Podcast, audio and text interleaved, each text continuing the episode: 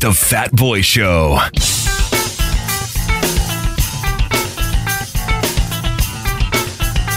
it's the Fat Boy Show right here, your number one station, RX Radio. I'm Fat Boy, here with the lovely Olive. You sound like someone that had a very nice breakfast. I had a very nice uh, breakfast. I had a very nice supper. Um, uh, I can't complain. I'm in a good mood today. So, did you cook or someone cooked?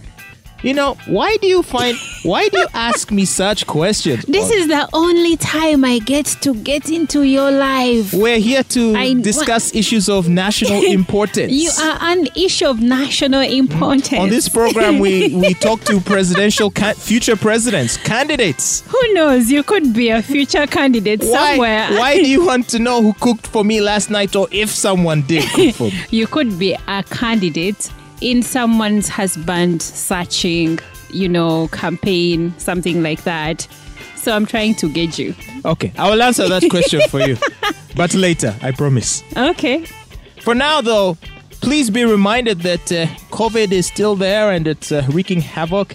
Uh, it's the season for flu, so you're quite likely uh, to catch this thing, this COVID thing. A lot of people that there's been a surge of cases and uh, e- even fatalities. People are losing their lives. So, you know, be reminded that as we head into the festive season now more than ever, you need to take care, especially uh, for the elderly, because even though even though the fatality rate for those of you know that are younger is fairly low, Yeah.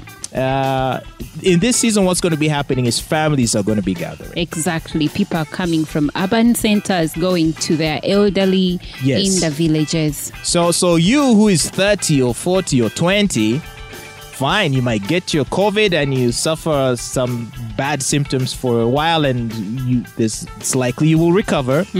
But if uh, your elderly parents or grandparents uh, got it, or even those that are younger but maybe have co- other illnesses they're dealing with, diabetes and so forth, you could put them in great danger. That's right. Uh, so you should uh, social distance, masks, sanitize, you know the drill. And if you have a cold and maybe you're not sure of what you're suffering from, well, you can desist from going to the village just for this year. Really, you're good. No, to keep your people safe. Of what good is it to go and visit your mother, your grannies, and then leave them dead? well, uh, that's something to think about. Yeah. As far as wearing masks goes, you better be careful because apparently the police aren't taking it lightly. Over 100 people have been arrested for not wearing masks in Kampala City.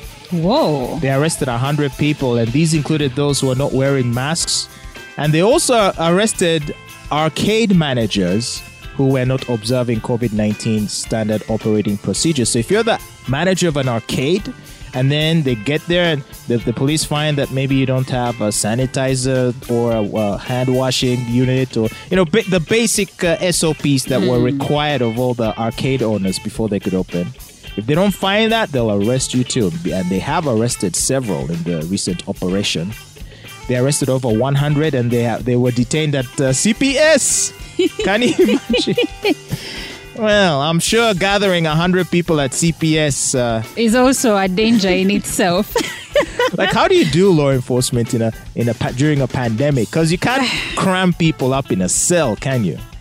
it's hard. I mean, you don't want the you arrested them because they could be spreading a disease. Right. So you arrest their recklessness. so you arrest them for not social distancing. Then and you then you cram them in a cell. so, as punishment. That makes no sense. So they might have to rent out a, a big hall or a like a stadium, Namboole, where they can keep those that they find to be flouting these uh, SOPs. I don't know. I'm actually curious to know what police will do for traders in Kikuubo. That one, eh? Uh, Because if you ask me, in Uganda, Kikuubo should be there. If not, I think it is the epicenter.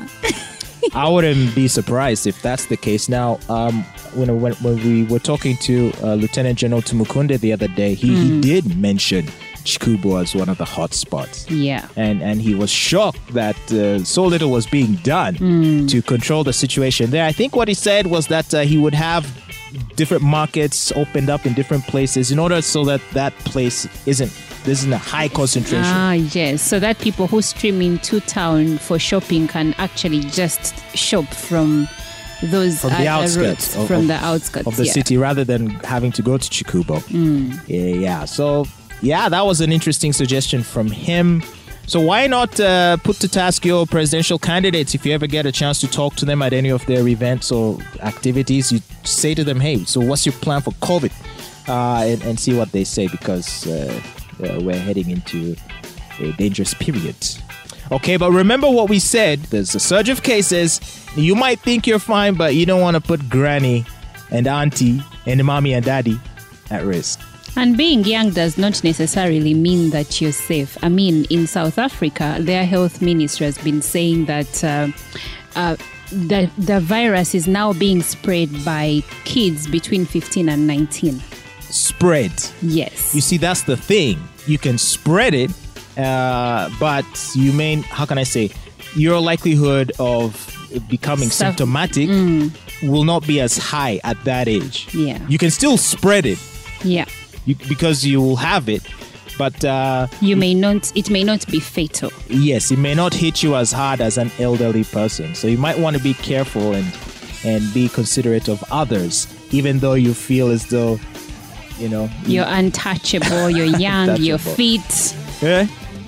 Uh, but yeah, so think about that uh, as we start this beautiful Friday morning together right here on RX Radio.